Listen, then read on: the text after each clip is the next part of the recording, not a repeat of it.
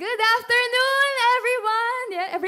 ay, afternoon na nga po ba? Medyo launchy time. Ayan. Pwede niyo po bang i-greet yung katabi mo, sabi mo sa kanya, iyak, iyak. Because yun po yung tawag natin sa series natin for these two weeks. Diba? Alam ko po na miss yun na si Pastor Rui, pero it's just a great time din po talaga to hear about what we're doing in the campus ministry. So pwede po ba nating sabihin yun ng sabay-sabay ng iyak, iyak, Ayan. Para hindi natin makakalimutan, di ba? Nagdurugo ang puso natin para sa next generation, di ba? Po yung sabihin natin, iyak, iyak. Oops, hindi lang iyak with the tears, but being reminded, if you know, you know, alam na this, Lord, this is my journey, not just for the next generation, but I am partnering with you. Amazing po kasi last week, di ba, na napakinggan po natin sa mga umattend ng 11 a.m. or probably si Coach Bench po nung 9 a.m. yung naabutan niya kung 9 naman kayo. Pero sa 11 po, si Lloyd, Coach Lloyd, yung nag-preach sa atin. So, sobrang amazing lang po, di ba, na tinuro niya, nag-share siya about imparting that faith. And hindi lang dahil sa campus uh, missionary siya, but even because na-experience niya with baby Ayla.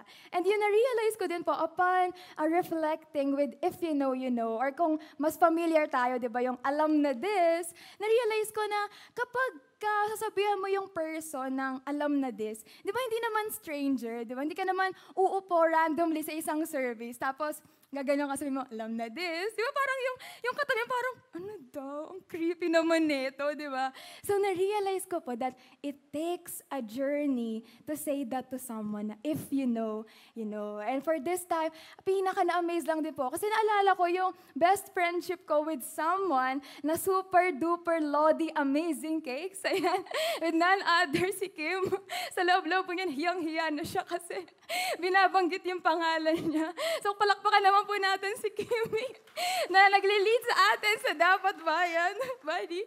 Uh, and na-realize ko po yun na sobrang amazing kasi for the longest time since grade school, yes, you are you heard it right. Simula grade school, magkasama po kami ni Kim to high school, to college, nag-work na, nag-ENC, di ba? Every part of our journey. So, meron mga parts in our life na uh, magkikita pa lang kami, feel mo na, na feel na namin na, shucks, malungkot yung ba, yung isa't isa. Or kanina, di ba, nandun po ako, tapos alam niya na na, kailangan ko lang ng isang topic. Or minsan, makikita ko lang siya, malungkot pa ako. Tapos, uh, hindi, hindi ko pa kayang maiyak at mag-process. Sasabihin ko sa kanya, buddy, wag mo kong i-hug, please. Kasi alam ko, maiiyak ako agad, di ba? It takes that journey to say na, if you know, you know, alam na this. And our goal, or sana dinedeclare po natin for this campus season, for this campus week, is that, Lord, hindi ko lang sasabihin yung if you know, you know, for the sake, kasi ito yung trend eh. Pero my target, our goal is, Lord, alam na this. Di ba, tinawag ka ni God na lumabas ng, ng service, tapos may nakita ka doon na dapat mong preachan, lapitan, pakitaan ng tangible love ni God. Ano sabihin mo kay Lord? Lord, alam na this, let's go preach, di ba? It's a knowledge, it's a journey and walk that we take with God. Let's maximize yung mga tinuturo ng trends into the world and translate it, maximize that using it in our Christian walk with God. So the next time na maririnig natin yung if you know, you know, di ba? Hindi lang sa trend ng Gen Z, but even in our relationship with God. Whenever I say, alam na this, Lord. Let's go na. Change the campus, change the world. Pero I also want, na alam ko po na madami sa atin dito mga nanonood, di ba, pag pandemic, pag bored tayo, or maybe sa mga nasa klase na ngayon, kapag traffic, di ba, nag-download ka ng mga video sa papanoorin mo. So may mga alam na this moments din tayo. So sorry, may konting bias lang din. Oh, may bias po, di ba? Tulad nito, ayan. So sa mga nakagets, parang wala po pala nakaka... May nakakagets po ba kung sino siya. Ayan. So from the series ng Alchemy of Souls, or mukhang mga attorney boo po pinapanood nyo, di ba? So yan, may mga tumatawa sa harap sa attorney boo. So may mga ganitong uh, series tayong pinapanood na isa pa lang, di ba parang yung heartbeat mo, uy, pinapanood ko yan, di ba? Or sa local naman po tayo, maybe ito yung pinapanood mo. Ngayong season na to, ayan, ang bagong Darna ng taon ng 2022. Tapos, di ba, ang dami pong mga sinasabi na, ayan, sana mag-iba yung storyline ni Valentina. Kasi ang, ang nostalgic po na panoorin, di ba? Kapag pinanood mo to, especially yung mga dating uh, mga Darna, kung naabutan niyo po yun, di ba? Parang laging, alam ko na yung mangyayari dyan, eh, di ba? Alam na this, scriptwriter, alam ko na yung mga mangyayari. Pero at the same time, it excites us, aside from the nostalgia, the memories, meron tayong iniisip na, ano kaya yung i-add nila dito? Paano kaya mangyayari yung twist na gano'n? Di ba may, somehow it excites us all the more. And para sa long-lasting na pinapanood po talaga natin, di magpapatalo pa rin, di ba? Ang probinsyano, natapos na, or di tayo sure, di ba? Baka may mga mag-petition po dito. Balita ko, meron po nagbigayan ng certificate, di ba? Sa mga nakatapos, hindi umabsent, di ba? Talagang mga patok na patok po talaga yung mga ganitong shows. Sa ibang mga nasa bahay, mahilig na abangan pagkatapos ng uh, news flash, di ba? Ito naman pang stress reliever. Kasi alam niyo po, amazing dyan, uh, yung, yung psychology about journeying with, uh, yung for the longest time sa series. Kasi habang tumatagal siya, you know, kasabay mo siya, di ba? So the psychology is, whenever you hear of that series or that movie, di ba may naalala ka na, uy, napanood ko kasi yan nung bata pa ako eh. For example, ang pinapanood natin dati, Teletubbies, Barney, ganyan, di ba? Or Harry Potter, di ba? Hanggang ngayon, dinadala nila kasi may nostalgic. We are walking on a journey, may naaalala ka na nagdadala sa iyo ng comfort. Sometimes it's even a song na nagdadala sa atin. And pro- uh, probably yung pinaka makaka-relate po tayo ngayon is eto. Ayan, di ba? Pagod na tayong mabasa sa ulan, tapos may pasok pa yung iba, di ba? Yung, dati di ka naman namang problema kapag uh, umuulan kasi nasa bahay ka lang. Medyo hirap sa internet connection, pero yung lalabas ka pa, tapos mababasa ka na naman at magkaka nakakasakit. Or sa bus, nilalamig ka kasi uh, kakabasa mo lang, tapos ang lamig-lamig doon. Di ba? It brings us into a journey of, eto na naman tayo. 'Di ba? Pero ito po talaga yung favorite part ko kapag ka nasa bus at maulan, 'di ba? Yung pupunta ka sa may bintana, 'di ba? Feeling mo nagmo-music video ka, 'di ba? Dadagdagan mo pa ng uh, nasa YouTube or Spotify or dinownload mo na song. Parang okay habang nagjo-journey tapos umuulan, 'di ba? Naalala mo yung mga memories or minsan kung nasa bahay ka lang, 'di ba? Taray ng pa windows, 'di ba? Yung pupunta ka sa may windows Kaso sana nga po ganyan yung view natin. Eh kami po minsan, baha yung makikita mo, di ba? So parang wag na lang tayo doon sa window, doon na lang nga tayo sa online, maghanap tayo ng magandang view. Somehow, this rainy season, it brings us into like that experience. If you know, you know, alam na this, ang daming nasisteer in our hearts. Ang dami nating napagmumuni-munihan. Pero have we ever felt na nakapagmuni-muni tayo with God? Can we ask that right now? When was the last time you've become vulnerable with God? If we're gonna ask ourselves and we're gonna be honest, you don't have to uh, to say na, itaas yung kamay ako yan, ako yan. No, just a silent answer. When was the last time? Nung umuulan, di ba? Lord, umuulan, walang pasok. Tara Lord, usap tayo. Alam na this. Coffee date, di ba? Uh, dalas po natin to mag-aya with friends, diba? Nade-define na minsan yung, uy, tara, coffee date tayo, na parang outpour ng bawat isa. But did we really say that to God? Did we have the opportunity? Did we set a time and place to say, Lord, coffee date tayo? Medyo pagod na yung anak mo. When was the last time na nagsabi tayo ng ganun? Or is it because nag-pandemic na't lahat, di ba? Ang dami kasi yung worries eh, ang dami kasi mga ginagawa. Eh ngayon, pasukan na nga ng mga anak ko, naghahanda ako ng baon. O kaya naman, dami ulit homeworks, di ba? Uh, could it be that our hearts have hardened? Could it be that our excuses Diba? Lagi nating sinasabi, lagi tayong may ginagawa. Lagi kang may dapat gawin. Lagi, Lord, ito muna. Tapos, ikaw na, alam na this, alam mo yan. Pero alam nga ba talaga ni God? Or alam mo din sa sarili mo na sinasabi mo lang yun? but you will never really sit down with God because we're broken people who doesn't know how to prioritize still despite our daily walk with God. Despite hearing from from the U version, di ba kung nag-up ka, kung nag-victory uh, prayer, morning and prayer ka. But after that, we still find ourselves asking, Lord, Sorry, wala talaga akong time. Five minutes lang ha. O kaya kapag ka magsi-CR, di ba, yun lang eh. Pag may nangyayaring something, Lord, sige na please, di ba, on our knees. But kailangan pa bang dumating tayo sa point na yun? And that's what's so exciting in the Psalm 78 that we're reading because it talks about that. It talks about the history of the Israelites. It talks about how God has been so faithful And yet, time and time again, laging nag-fail itong mga Israelites na to. Let's just go back and review ano ba yung nangyari sa Psalm 78. Yes, it is a teaching psalm because ang, ang ganda po talagang basahin, ma-overwhelm ka, sobrang information overload. I-take time niyo po to, to read in two weeks or in one week. Mas ma-amaze lang tayo because it teaches us a preview kung ano ba yung nangyari from one generation to the next. And yung masaya po dito because it, uh, it highlights the crucial connection of the past, present, and future. Diba? Na tinignan nila, ano ba yung nangyari ng past? And ano yung magagawa in the present? And ano yung role ng future? Because naniniw, doon sa Psalm 78, makikita natin that every generation does not have to start from scratch. Di ba? Meron po tayo minsan ganun eh. Iyaan mo na sila kasi bagong panahon na. Sige na, kayo na bahala dyan. Matanda na ako for that. Or minsan naman kapag uh, mga younger gen, di ba? Hindi mo naman kasi magigets, tita. Or hindi mo magigets, uh, lola. Pasensya na, kami na to. But it's not like that.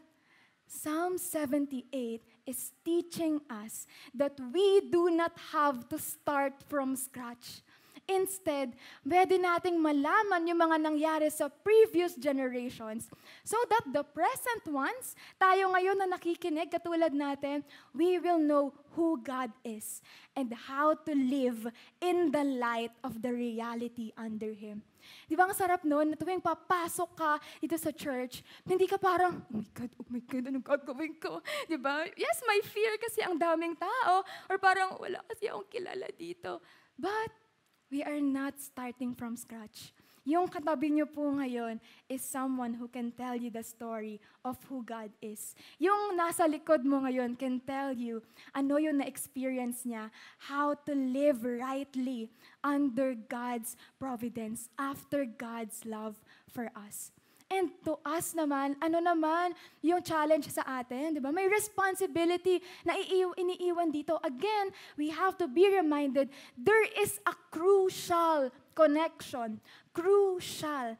It is so crucial that we have to bear this responsibility to make it possible for the coming generations to teach the lessons na natutunan natin para hindi na maulit, di ba? Natutunan mo na, ayaw na nating mapunta sa iba, so ituro natin sa kanila. Yun po yung uh, journey na nangyari from Psalm 1 until Psalm 66 na tinuturo na we have to teach this, you have to impart this. This was happened nung nasa Red Sea, nasa wilderness, nasa promised land, may 12 tribes na, ganun pa din.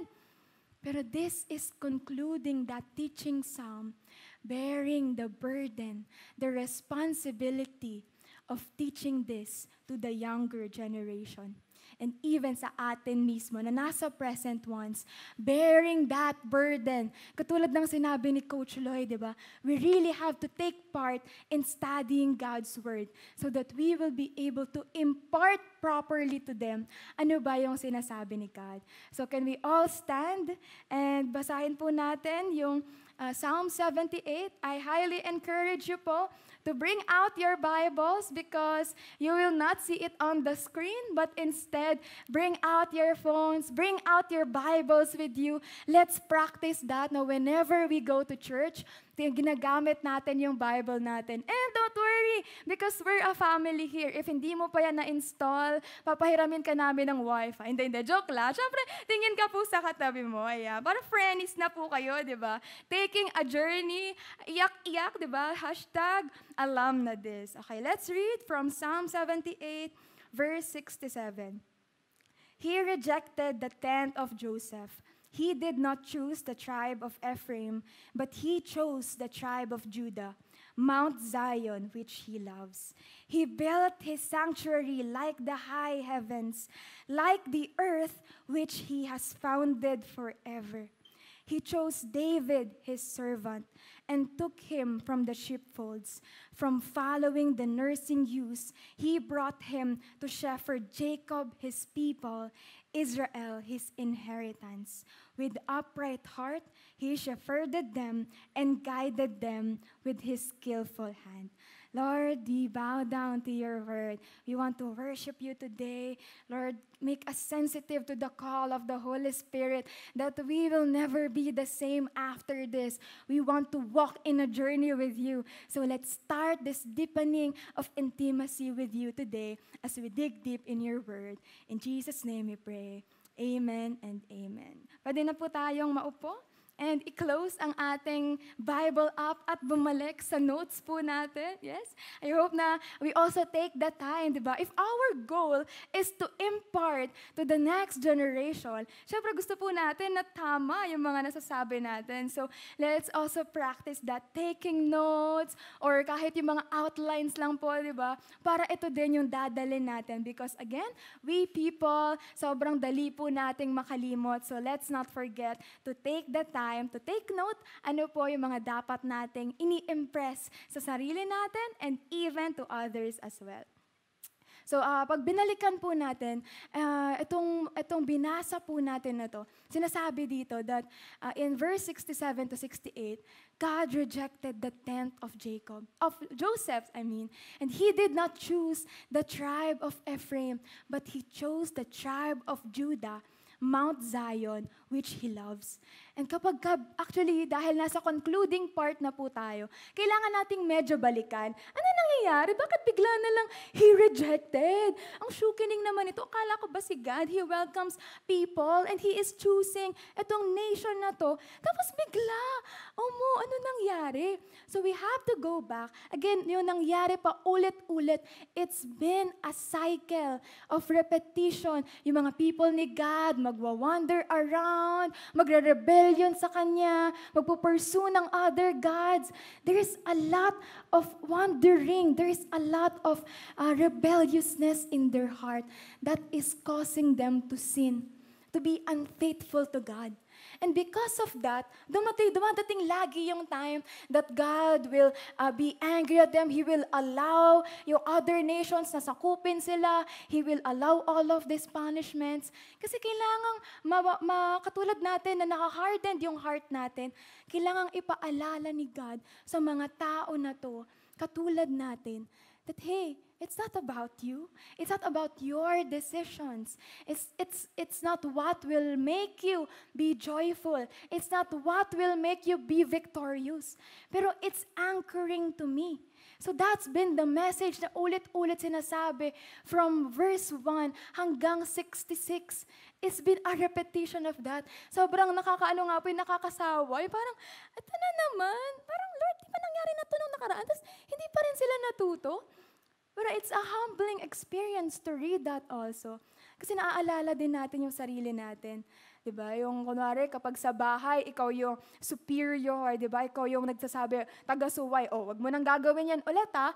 Pero it's funny because when we go outside of our house, we find ourselves being the pasaway naman po, 'di ba? Yung tatawid kahit na hindi pa, 'di ba? Pwede naman wala naman kasi dumadaan, 'di ba? 'Di ba? Yung ang kulit po natin, ang pasaway natin lagi. We really want na tayo yung masusunod in our lives. And so sometimes God really has to remind us na, hey anak, there is really, uh, there's something good in following all of these rules because it is to protect you. And that's why it came to this point na meron nang na-reject, meron nang hindi napili. Di ba? Parang, ouch, sa mga hindi napili at na-reject, di ba? Ang bigat po nun, what if eto pa na isang buong grupo sila na hindi na, hindi na tinanggap ni God? And we are just reminded that God's authority cannot be canceled. We can try, but in the end, we will just see that God's authority cannot be canceled. Kahit anong gawin natin, seemingly, di ba, parang, di naman, okay naman yung buhay ko. For the last 10 years, I've been doing fine without God. But, it's just 10 years pa lang po yun. What about the susunod pa? Are you really sure that you can do it without God? And what are the possibilities? And sobrang imposible po nito na noong 10 years na yon, it's only because by the grace of God na patuloy niyang sinusoften yung heart natin that we're able to survive those. Because God's authority cannot be canceled. God's holiness uh, kailangan po na maipakita niya yun sa atin. So we will see just how great and different and kung paano din tayo sinet apart nitong Diyos na to at pinili tayo over the other nations na pwede naman niyang mahalin. And balikan po natin, itong, yung, itong ibig sabihin nito, gaano ba ka-burdening na ni-reject ni God yung tent ni Joseph? It's been a historical uh, din po itong tent na to because it is the tabernacle simula pa nung time ni Moses. So ang tagal na po nun, di ba? Ang daming patriarchs na yung dumaan. Tapos, uh, naka-place na po sa Shiloh, sa city in the tribe of Ephraim. And then suddenly, for the longest time, ito na yung Lord ah. Di ba dapat established na yun, tapos pinapalago na lang natin. Di ba ganun, Lord? But God just uh, uh, presenting us here na may mga times po talaga na kailangan niyang ipasakita sa atin, i-exert yung authority niya so we will humble ourselves and repent back and realize that we should be respecting this God. At the same time, itong tribe naman po ni Ephraim, it is one of the most influential and largest tribe. So imagine, this, uh, walang nag-aakala, na bigla yung tabernacle na naka-establish na, biglang i-reject ni God. Biglang wala na doon, hindi na doon mag-stay yung presence ni God. And then, hindi na rin niya pinili yung pinaka-influential. Hindi ba strategically, dapat inayos na lang sana ni God yung, yung tribe na yon Influential na, largest na, di ba? Parang it makes sense. But that's just in a worldly logic. Because in the logic of God, it has been time para ipakita sa mga groups of people na to. Again, God's authority cannot be canceled. If we are showing, diba, it's a warning to us that if we will continue to disobey God, it has its consequences. We may not see it right now, after, di ba, parang wala naman, kanina nga, ang ganito ginawa ko. Or, nung, nung isang taon ito yung ginawa ko, wala pa naman, sis, di ba? Pero, are we going to wait for that? Are we going to say, di ba, sa mga school nga po, takot na takot tayo pag magkakamali. Or sa work, di ba, yung iuwi mo na sana yung stapler kasi ang hirap palang stapler sa bahay, di ba? Or may iuwi ka from office. Tapos, di ba, parang bigat na bigat ka, kailan ba ako mahuhuli, di ba? Yung, ang bigat po sa atin noon. Eh, Ihintayin pa ba natin, katulad nung, nung tabernacle na ni-reject ni God, katulad nung tribe na yon, Intayin pa ba natin na magkaroon ng sobrang laking bunga bago tayo ma-awake na, hey, hey, hey, God's authority, not mine. Alam na this, anak, it's not you. It's not about your will. It's my will over you. Again, it has been a cycle of wandering and rebellion. And God is uh, making Himself be known. Na yung anger niya, di ba? Dahil makasalanan to mga tao na to. Dahil makasalanan tayo, kailangan nating makita na mali yung ginagawa natin. Uh, may, may very fresh memory po ako of that. Uh, sayang wala po dito si Kuya Lloyd. Kuya Lloyd, if you're online, ayan. Sobrang kinilig po ako nung pinagalitan ako ni Kuya Lloyd. Ayan, kinilig in a weird. Pero ang galing kasi first time ko din po na-incur, first time po ako talaga na parang, oh my God, pinagalitan ako ni Kuya Lloyd. Parang na-encourage ako kasi pinagalitan niya ako because I know that He's looking out for me. Because hindi niya pinalagpas yung mali na yon, no how small or big that is. Di ba? Hindi niya pinalagpas na ituloy ko pa yun or ma-disrespect ko pa siya or maulit pa yun sa ibang tao. Because that shows the love na pinapakita niya. And di ba ang amazing po nun, na sometimes kaya tayo naliled astray, kasi hindi na pala tayo nako-correct. Kasi kailangan na pala natin ng someone, a mentor, a parent, an ate, a kuya, na magsabi na, hey, you've been wandering astray. Alam na this, correct mo na kita, halika dito. Kasi ang sarap naman po ng correction ni God. It's not just, ah, baka sa mama na mas ko dito, di ba? It's not like that. It's like, anak, I love you.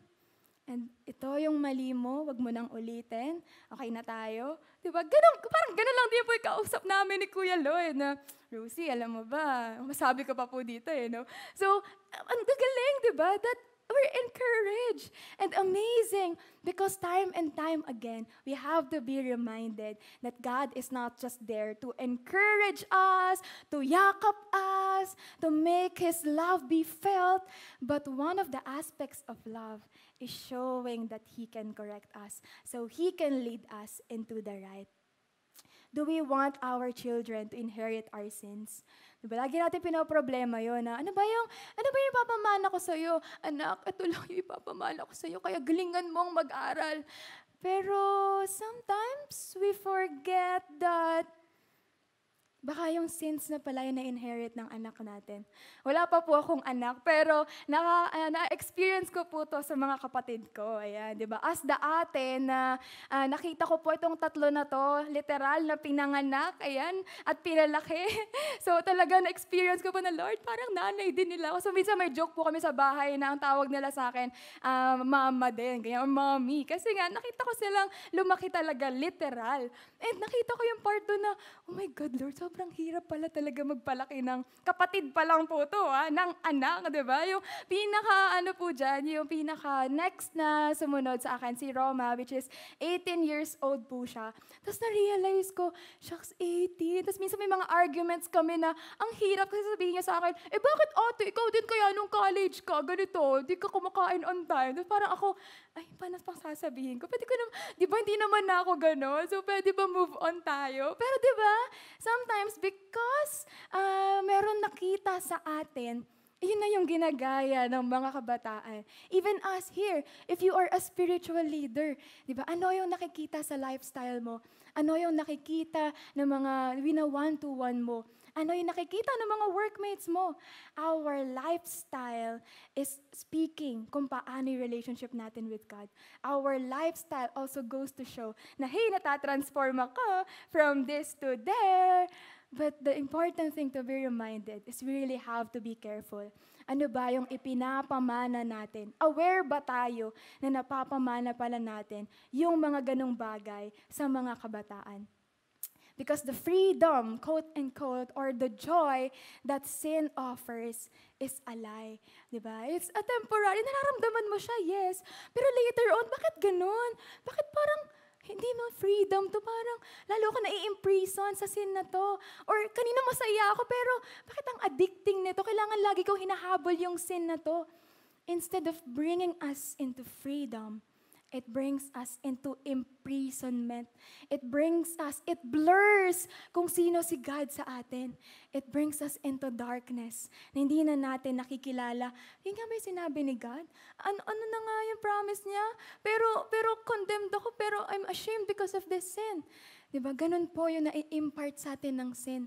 The longer that we're staying in there, and hindi natin binibring into light that kind of sin, hindi tayo nagre-repent, hindi talaga tayo nagiging free. Hindi naman talaga masaya yung buhay that imprisons us. There is a cost to our disobedience. And yung pinaka-heartbreaking po dito is, we are helpless without God's compassion and mercy.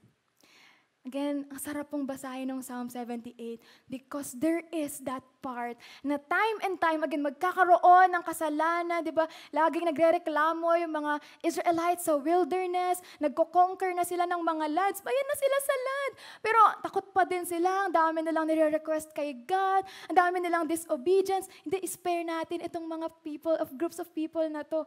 Di ba? Ang kulit pa din talaga. But we see there that God overflows His grace through new beginning. I know, it's a redundant, right? Grace na nga, undeserved na nga, unmerited favor, overflowing grace pa talaga.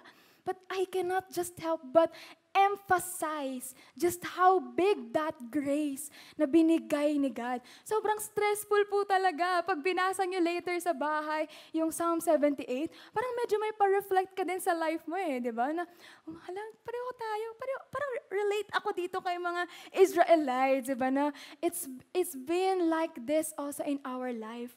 And it's only because God allows us to have a new beginning. That's why we're able to be here, starting a new creation, beginning another day with new mercies from God that accepts us as we turn from Him and accept this Lordship in our lives. Diba? Ang ulit-ulit po doon na madaming but God and yet. Sample po nun sabi dito sa Psalm 78 verse 38. Yet he, being compassionate, atoned for their iniquity and did not destroy them. He restrained his anger often and did not stir up all his wrath. Imagine, di ba? Ilang beses mo, ilang beses mo nang binabastos yung God. Ilang beses nang ganito. Pero ano yung sabi dito? God chose to restrain his anger and did not stir up all his wrath. And it is the time, di ba, to be reminded then na sometimes, nagiging entitled tayo in our walk with God. And even me, may ganong moments na, Lord naman, dapat binigay mo din kasi to, di ba? Pero if I'm just gonna look back, Lord, actually, thank you. Kasi hindi ko naman talaga deserve eh. Hindi ko naman na dapat nga na, na-receive pa to, pero binigay mo pa rin. Sometimes, our broken heart leads us to be entitled as if it, it is a serve na yan, di ba? Of course, delighting si God na ibigay sa atin yun. But you also have to guard our entitlement na nagiging prideful na tayo, na ibigay mo yun sa akin, Lord. Kung hindi, aalis na ako sa walk ko with you. Di ba? Yung mga ganong moments po natin with God. Alam na this, Lord. Goodbye with my Christian walk. Di ba? Pero after some time, babalik ka din, di ba? Kasi, Lord, I know you are the only way. Sorry na. Alam na this. Love you, Lord. Di ba? May mga pag tayo because we know that it is only with God that we can be freed we can start over, di ba? Yung parang pag, pag sinabi ng, cute po ng mga minions, sana ganyan din yung eyes natin. Nagiging ganyan, ka-cute, di ba? Pag sinabi ni God, you are forgiven, anak. So parang tayo din, oh, talaga ba, Lord? Sit-sit pa naman? Ang sarap po ng mga new beginnings with God. Yes, ang hirap nung repentance part, acknowledging that we've committed this grave sin. But this is what we have after as we journey, as we start all over again. Lord, thank you. Kasi naramdaman namin with you, ano yung feeling na pwede kaming ulit magsimula. Let that sink in. Kung may mga moments po kayo ngayon with your life, you're saying, narealize ko nga yun sa parenting ko, o narealize ko as a millennial, ganito ko nga tratuhin yung parents ko, Or, or sa school, yung mga nililid ko doon ng VG, medyo napapa-inherit ko nga yung ganitong kind of value.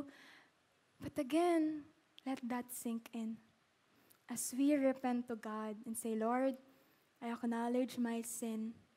I know, as a mali ako, help me God, so I can continue this walk and enjoy this journey of experiencing the freedom na ikaw lang yung nag-offer. And ang, ang ganda din po, yung part na pinili niya yung Judah. Ba? Yung Judah is a tribe na hindi, wala, wala silang nakuhang glory nung time na hindi sila inalatan. Inalatan pa, hindi sila binigyan ng lupa. At the same time, itong Mount Zion na to, it was still to be captured. It is a Jebusite city or from the Amorite tribe, yung mga nag-practice ng paganism, they are, uh, hindi nila kilala si God, ibang Diyos-Diyosan, yung mga sinasamba nila. Yun pa yung sinabi ni God. Di ba, again, from this tabernacle that is established to the tribe that is the largest of all, and then choosing this small little tribe. And this Mount Zion na hindi pa established, kailangan pang i-conquer. Parang, Lord, do we have to go that far? Ganyan ka talaga. But amazingly, because it teaches us that God chooses what is seemingly unlikely to be chosen. Di ba? Aminin niyo po, lahat tayo dito, di ba? There's a lot of times we're reminded of that. Hindi naman talaga tayo that pipiliin ni God. Sino ba tayo para mahalin, para may lumapit sa iyo at mag-share ng gospel, para may magtiyaga sa atin. Di ba? Yung ta, uwi ka na dapat, pero may nakakita sa iyo. Di ba? Nag-iba ka na nga ng hair color, nagpagupit ka na, iba na yung style ng damit mo. Nakilala ka pa rin. Di ba? Chinaga ka pa din to reach out. And thank you po sa mga leaders and interns that are doing that. Because it is the inheritance that we want. That eternal life that is coming from God. Ang sarap lang po magpasalamat kay God na what is seemingly small, what is something na hindi pa nga nako-conquer, na pagtatagumpayan, pinili na agad ni God. Katulad din po ni David, di ba? He came from the sheepfolds. And this, ang, ang weird po, di ba? Kasi parang, uh, yung mga, di ba, dapat may high regard for the ones na pinipili ni Lord. Eh, bakit itong si David? Again, God makes use of people no matter how lowly they might seem. In our eyes, we see them as lowly. In our eyes, we judge them and say, di yan pipiliin ni God ever, di ba? But it's different in the lens of our God. At the same time, God makes use of that lowliness as a blessing of His mission. Yes, a blessing of His mission. A shepherd, David becoming a king. You see what happened? David's time as a lowly shepherd schooled him to be the shepherd of the nation. Again, ang galing po nito, di ba? Lakas maka-change the campus, change the world. Katulad din ni Peter na fisherman to being a fishers of men. Wherever you are right now, there is a place where God is using you. That seemingly small little platform, that seemingly insignificant gift na wala namang nakakapansin, in the eyes of God, God delights that we grow that. God delights that we offer that to Him and allow Him na mag- uh, gamitin yon to advance His kingdom. In the small, humble beginnings, in the insignificant, God is at work. No matter how insignificant or small our lives may seem in the world, our value in God is beyond our estimation. I want to share this picture. Ayan. Uh, mga binibidyo ko po yan. Mga malalaki na sila ngayon. Malaki na sila ngayon. Kala mo, bata po nung naabutan ko, di ba? Pero proud po ako sa mga students na to. Yan, si Naluan, si Princess, si Paula, si Rose na kaninang nine nag-transition. Sobrang amazing po. Because meron kami mga conversations So parang, ate, gagawin ko ba talaga? Ate, mag-VJ na ba talaga ako? Ate, pwede na ba talaga ako mag, ano, mag victory weekend? Diba, ate, magre-report ako? Mag-host ako, ate? Ako? Diba, yung ang daming questions. And seemingly, ang hirap minsan na sa mga uh, places po natin ngayon, diba, kapag nagwo-walk ka ng journey with someone, Di ba? Kapag starting pa lang, ang daming tanong, ang daming sinasabi. Pero amazingly, because if we see that small beginnings into the lens of God, hindi lang maki, hindi natin makikita na walang potential to. But we see someone with a future. We speak life to them because we see God's purpose in their life. And yun po yung call sa atin into the present generation that all of us here is going to pray, Lord, I want to see your lens for this generation. Lord, I want to see your lens in my workplace. Lord, I want to see your purpose into my family. Diba? With those small beginnings, small questions, diba? doon nagsisimula na nag-grow something big that can be used for God's kingdom. And amazing because if we partner with God, God works mightily through man's obedience. We see that in the life of David because David recognized that we function best when we operate in the way God created us to work. And paano ba tayo kinreate ni God? How do we best operate? It is with like this, from Psalm 78, 72. With upright heart, He shepherded them and guided them with His skillful hand. Uh, yung meaning po ng upright heart or the integrity of the heart from the Greek word ketom, which means completeness. Di ba? Grabe naman yun. With a completeness ng puso, di ba? Paano niya magagawa yun? Ganito po yung ginawa niya. Sabi, nga, sabi ni David in Psalm 101 verse 2, I will ponder the way that is blameless. Oh, well, when, you, when will you come to me? I will walk with integrity of heart within my house. God is always, pers- uh, David is always pursuing to be blameless before God. Hindi naman ibig sabihin na hindi siya nagkakamali. We all know, di ba, na nagkamali si, Ka- si David. But, after ng pagkakamali niya, what is his attitude? Yes, it took him some time, di ba, to reflect about that mistake. But, the attitude he had in the end is to say sorry to God and pagbayaran, magrepent sa Kanya. Di ba? Psalm 51, one of the heartbreaking and loving Psalms that we have, being reminded nung pagsasorry ni David doon, sa, doon kay God sa ginawa niyang kasalanan of adultery and murder. That kind of integrity, the purity of heart. Sinabi din dito, kausap ni God si Solomon. Anong, anong pagkakadescribe ni God kay David? Sabi niya, with integrity of heart and uprightness, doing according to all that I have commanded you, and keeping my statutes and my rules. Kasi nasabi ni, ni God kay Solomon, if you will be like your father David, di ba ang sarap noon? Parang, hala, binati yung ko. Di ba yung someone that you know, meron ka lang paggagayahan na there should be like this. And yun po yung gusto natin. Again, hindi tayo magkakahiwa-hiwalay dito. As one church, ang goal po natin mapagsama-sama, every nation makikilala kung sino si God. Every language, every tribe, even every campus, that is our goal. And how do we do that? We make ourselves accepting God's correct, kapag correct niya sa atin, accepting God's ways in our lives because it leads us into this posture of purity, of this posture of allowing God, having the sensitivity na alam na this, you know that, bawal yan, di ba? Madali tayong sumusunod because we're walking where God wants us to go. David is aiming at nothing else but the glory of God. Sometimes yun po yung mahirap sa atin. The reason why ang dami, hindi tayo nakaka, nagwawak ka naman. Pero kasi minsan, oops, wait, wait lang, may kachika. Parang victory babay po, di ba? Yung pauwi ka na, dapat, okay, may meeting ako ng ano, ha, ng one, dapat makauwi na ako, eh may victory babay, di ba? Nakarating ka naman, pero it took you some time. So, ganun din po dito. David is only aiming to please the one, and that is God. The one true God, no one else. Sana ganun din po yung heart natin. When we are walking with God, Lord, tulungan mo ako di ma-distract, hindi ma-victory babay din yung walk ko with you, di ba? Because alam na this, if you know, you know, I only want to follow you, aiming at nothing else but your glory.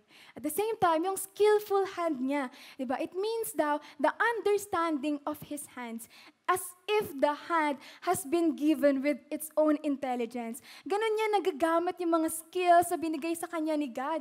Di ba? Na ang dami niyang, ang dami nangyari sa kingdom nung si David yung naging king. Naging known yung Jerusalem. Again, yung Mount Zion kanina na nasa uh, parte pa ng mga tao na nag-practice ng paganism, na-conquer niya. Naging center yon tinawag na City of David. Di ba? It's so amazing that he used his skills to be to bring glory to God because his focus again the one true God. Just want to flex lang po si Pastor Ray. Pastor Ray, if you're there. Ayan, kasi amazing po yung skillful hands and upright heart ni Tatay Ray. Lagi niya kami ini-imparta ng next generation. Meron po kaming Bible meetings. If nakaka-experience din po kayo, di ba, kapag kakausap niyo si Pastor Ray, imparting all of this. And I'm just amazed with, with his life na meron, meron ulit po siyang bagong classes na mini-meet ngayon. Ayan, yung mga ka-VG ni Kuya Kuya Ben, ni Coach Bench.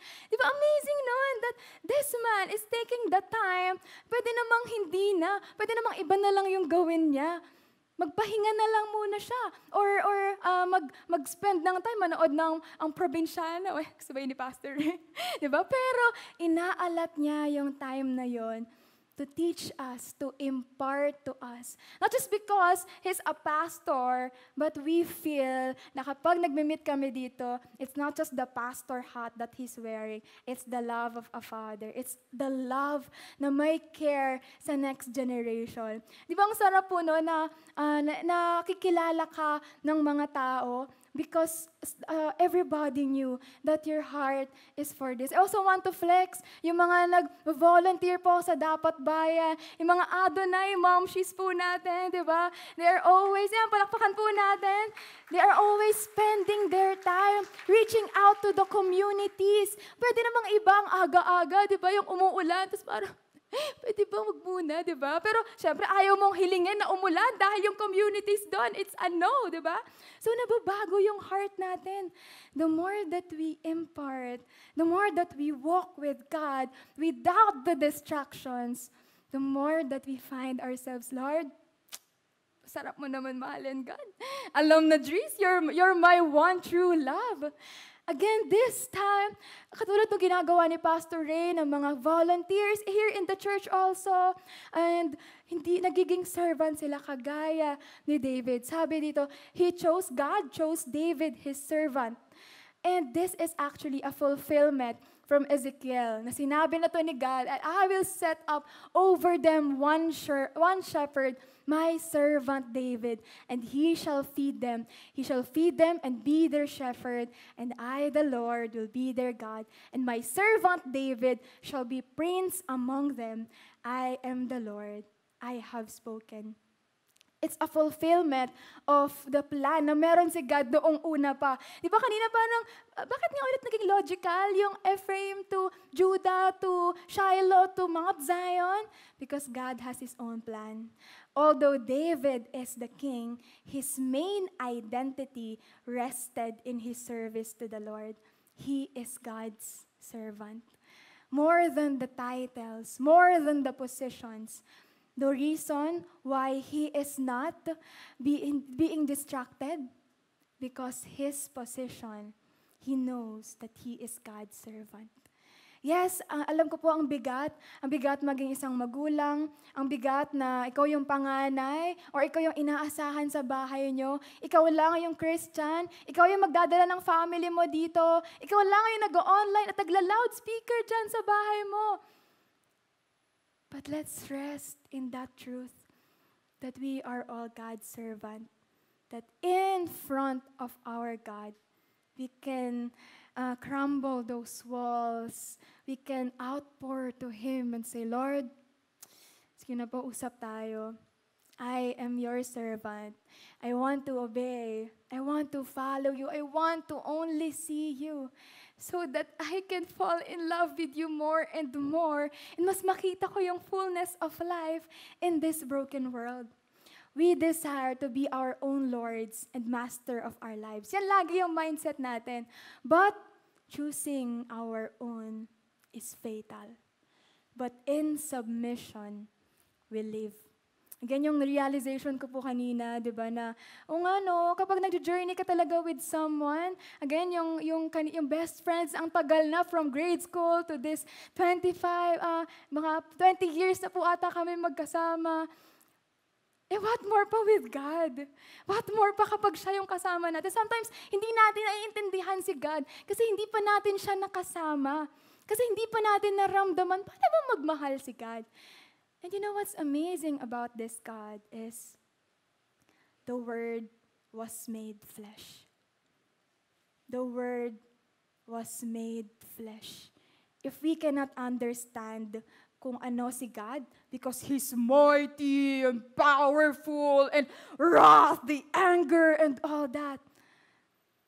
But when the Word came in flesh and we met Jesus, And nakita natin in the Bible, paano siya with the marginalized, paano siya with the sinners, paano siya with the insignificant people.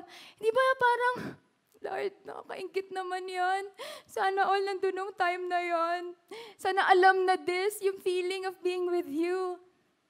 Diba, it's so amazing that when we look into the Bible, we get to see ano ba? O nga, magkasama. Paano mo makakasama si Jesus?